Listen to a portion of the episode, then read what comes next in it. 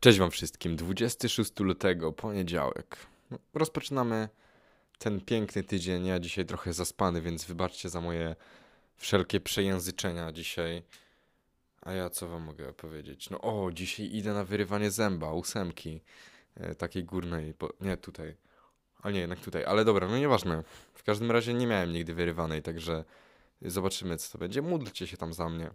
Mm, tak w ogóle, nie tylko za, tą, za ten zabieg, ale no... Zapraszam do oglądania.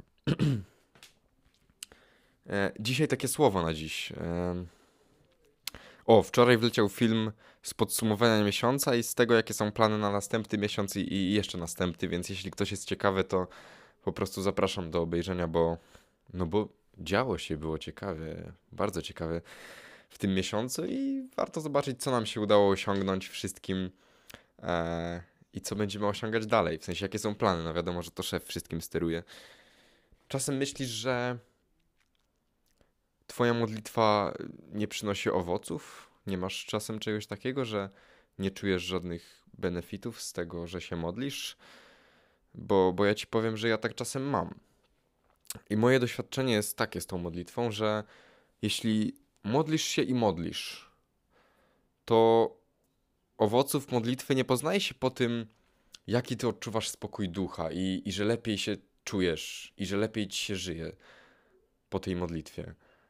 Modlitwę prawdziwą i taką naprawdę działającą, naprawdę, która wiesz, że jest prawdziwą, dobrą modlitwą, to jest taka, która po pierwsze przemienia ludzi wokół ciebie, a po drugie lepiej się żyje osobom wokół ciebie.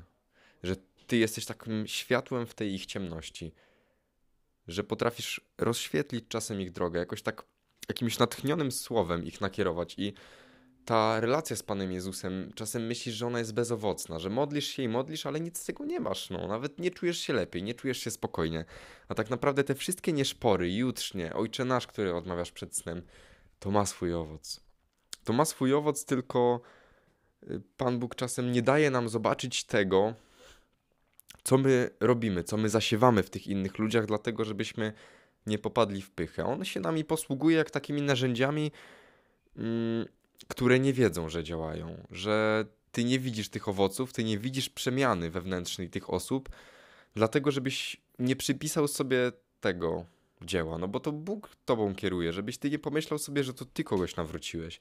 I dlatego Bóg twoją modlitwą przemienia innych ludzi dookoła, sprawia, że lepiej im się z tobą żyje, że sami odnajdują w, tobie takie światło w tunelu podczas takiego, takiej codzienności zabieganej, ale on to robi dla twojego dobra, że, że ty nie czujesz czasem w sobie pokoju, że e, znaczy dla twojego, no dla twojego, bo ty uświęcasz, on przez ciebie uświęca innych ludzi, a ty sobie tego nie przypisujesz i trwasz w pokorze, i trwasz w modlitwie, bo chcesz być bliżej, bliżej, chcesz coś poczuć w tej modlitwie.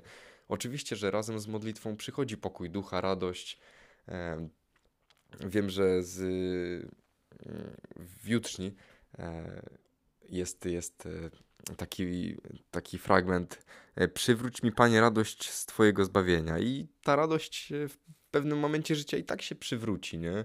Zaczniesz czerpać radość z tego, że wchodzisz na tą ścieżkę, że tak, jestem tylko na ziemi, ale zaraz może ujrzę mojego Pana. Także takie krótkie słowa na dziś.